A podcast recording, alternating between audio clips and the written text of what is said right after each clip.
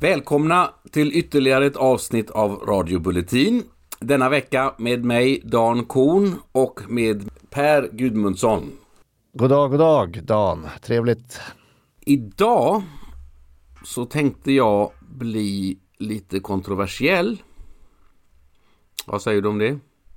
Nej, det här gillar jag inte. Nu är vi ute Ja, på djupt ja, det är det. vatten. Ja, vi, vi, vi, får, vi får ta det i alla fall.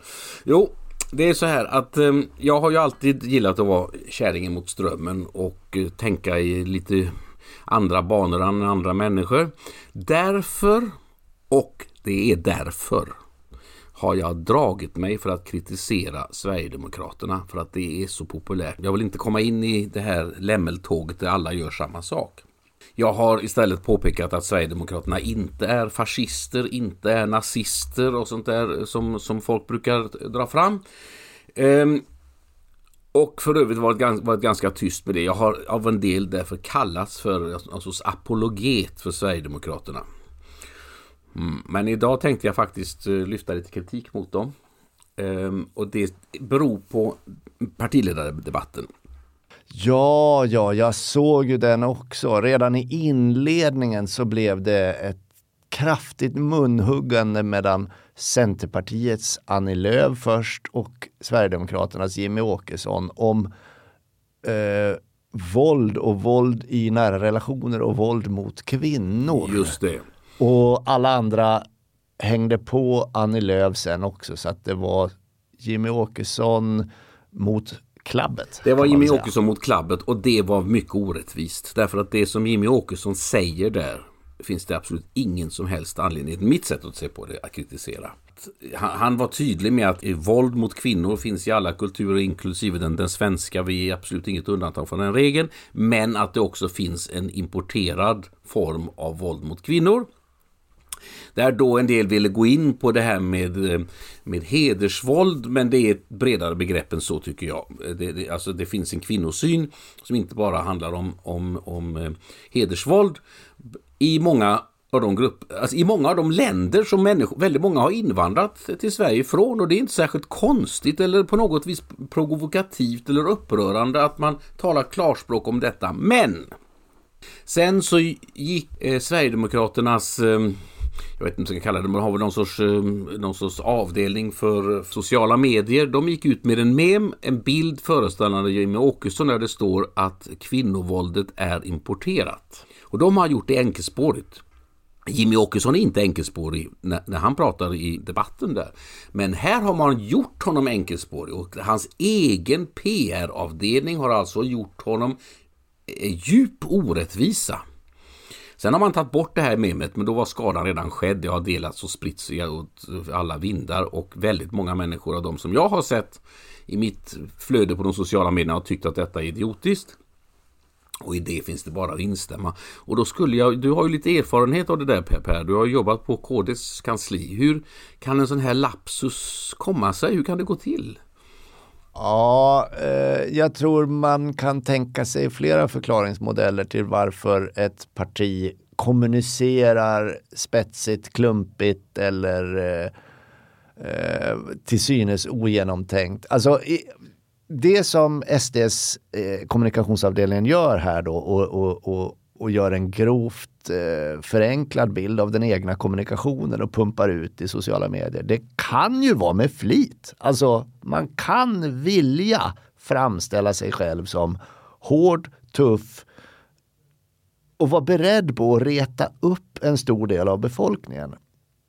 Särskilt små partier brukar kunna vinna på en sån taktik. Även om de retar upp nio av tio va, så finns det ändå den där tionde som faktiskt håller med och den kan vara värd att värva.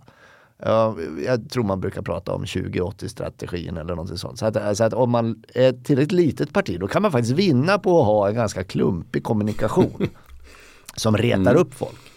Men i det här fallet så tror jag nog inte att det är riktigt så.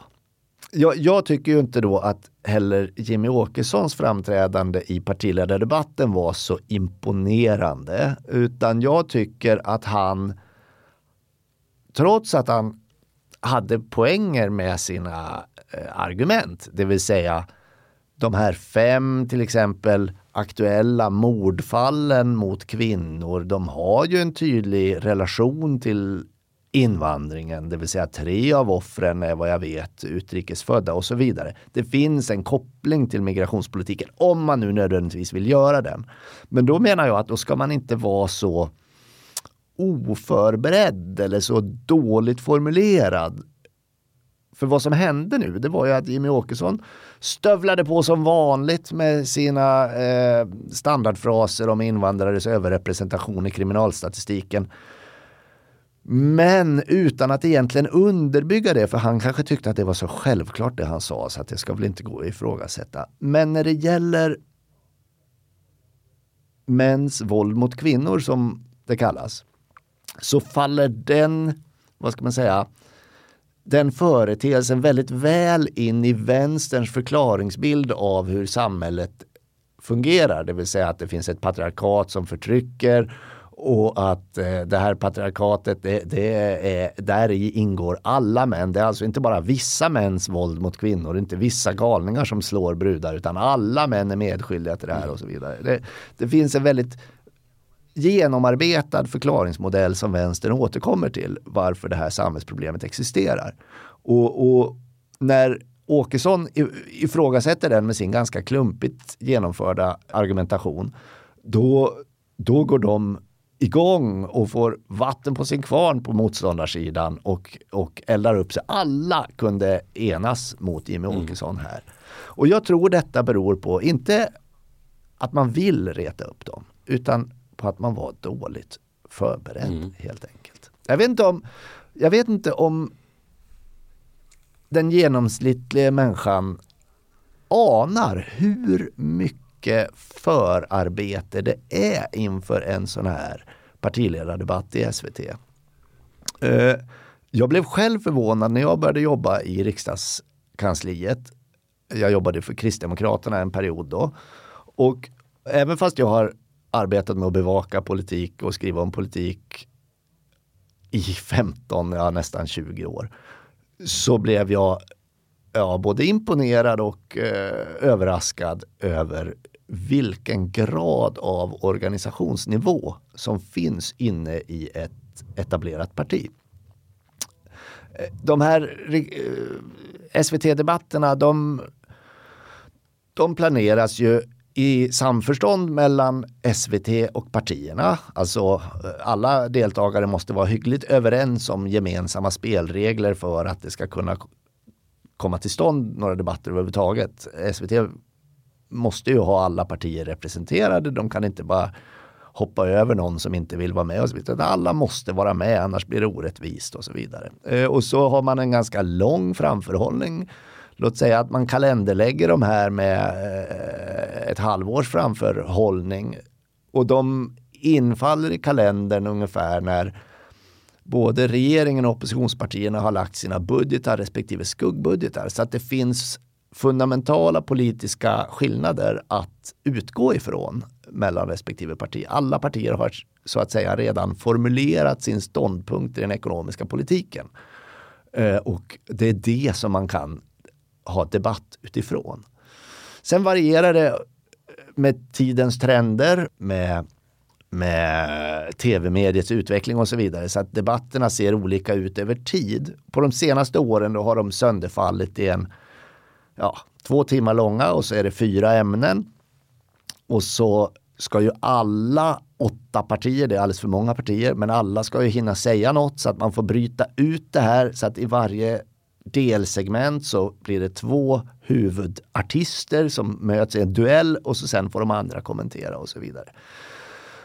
Ämnena Förr i tiden det, det, har varierat hur man har gjort med ämnena. Ibland har eh, det varit så historiskt att partierna haft önskemål på vilka ämnen som skulle vara eh, och ibland har det varit strikt bestämt utifrån SVTs bedömning av eh, politiken eller man kan ha en vetenskaplig liksom vilka ämnen är det som väljarna rankar som viktigast? Ska vi diskutera dem i tur och ordning och så vidare. Just nu eller de senaste åren har det varit så att SVT väljer ämnen och att SVT presenterar ämnesrubrikerna ungefär en vecka i förväg.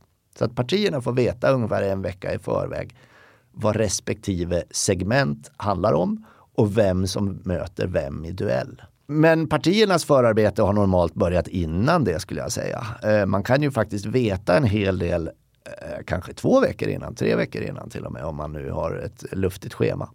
Eh, och i ett partikansli som fungerar så tillsätter man en liten arbetsgrupp som tar fram först en analys av var står de andra partierna? Vad kommer de andra partierna troligtvis att vilja prata om? Vilka argument kommer de andra partierna eh, möjligtvis att eh, formulera? Och vad är det för punchlines de andra partierna kommer att vilja ha? Vad säger min motståndare i en tänkbar duell på fyra minuter? Vad eh, måste jag försvara mig med? Vilka attacker kommer att komma på min politik? Har några av mina partikollegor gjort bort sig nyligen som de andra kommer att eh, lyfta upp i sändning? Och så vidare och så vidare. Så att man kan göra väldigt mycket förberedelser eh, i god väg innan debatten. Och en fungerande partiorganisation eh, har då resurser och erfarenhet och vad ska jag säga, kunskaper för att genomföra en ganska rigorös planering. Och det kan vara väldigt många personer inblandade. Inte bara någon som är bra på att eh, skriva snärtiga eh, genomtänkta i förväg bestämda repliker utan det måste ju finnas kanske någon som är politiskt sakkunnig inom skolfrågor om nu skola ska vara ett ämne. Det kanske måste finnas någon som är politiskt sakkunnig inom justitiepolitiken om det nu är rättsfrågor som ska diskuteras och så vidare i den här lilla kommittén som bearbetar. Sen måste då debattören själv naturligtvis vara med i, i förberedelsearbetet, känna på argumenten, bolla, provdebattera kanske mot någon dummy. Eh, så att det här är ett väldigt omfattande förberedelsearbete. Och varför gör man det då? Och förr i tiden i alla fall så var det så att ett enda framträdande i SVT kunde antingen rädda ditt parti eller sänka ditt mm. parti. Eller din egen politiska karriär som partiledare. Gör man bort sig i SVT, i alla fall var det så förr, så kunde det få väldigt stora konsekvenser. Så det ligger väldigt mycket planering i det här arbetet. Och nu blir jag långrandig Dan, du får ursäkta, men du, du klev in på ett, eh, på ett jobb jag precis ja, har haft här. Fortsätt du. Och, och, vad är det då som gör att Sverigedemokraterna möjligen missade den här planeringen? Ja, SD är ju ett ganska nytt parti. Har ju inte suttit i riksdagen mer än ett decennium. Uh, och de har dessutom under sin tid i riksdagen varit ett pariaparti eller behandlat som ett pariaparti av de andra. Det är ju först för ett och ett halvt år sedan i princip som SD har fått några som helst mänskliga kontakter i riksdagen. Tidigare har folk liksom gått undan i kafeterian, eh, möjligen växlat några ord eh, vid kopieringsapparaten när någon ingen har sett. För Sverigedemokraterna som är en genuin eh, upp, nerifrån och upp organiserad gräsrotsrörelse skulle jag vilja säga, en folkrörelse på riktigt, eh, har inte kunnat få hjälp från de andra partierna med idéer eller kunskap om hur man organiserar sitt arbete. Så att andra partier ingår så att säga i gemenskaper. Eh, ett, ett nytt borgerligt parti som naturligen ingår i den borgerliga gemenskapen skulle naturligtvis omedelbart kunna sträcka ut en arm till Liberalerna eller till Moderaterna eller till Kristdemokraterna eller till Centerpartiet och få utbyta idéer och erfarenheter och lära sig. Jaså, ni gör så? Jaså, ni har en kanslisekreterare som sköter kalenderfrågor enbart? Jaså, ni har en särskild gruppledarsekreterare och så vidare och så vidare har ni möten på tisdagar och torsdagar? Jaha, varför det? Jo, därför att det är interpellationsdebatter där och då och utskottsmöten där och då och så vidare. Jättemycket som man ska hålla reda på som ett parti organiserar under lång tid och som Sverigedemokraterna aldrig har fått en chans att lära sig annat än genom egna studier. Trial mm. and error. Eh, så att jag tror att, att Jimmy Åkesson kommer relativt sämre förberedd till en riksdagsdebatt.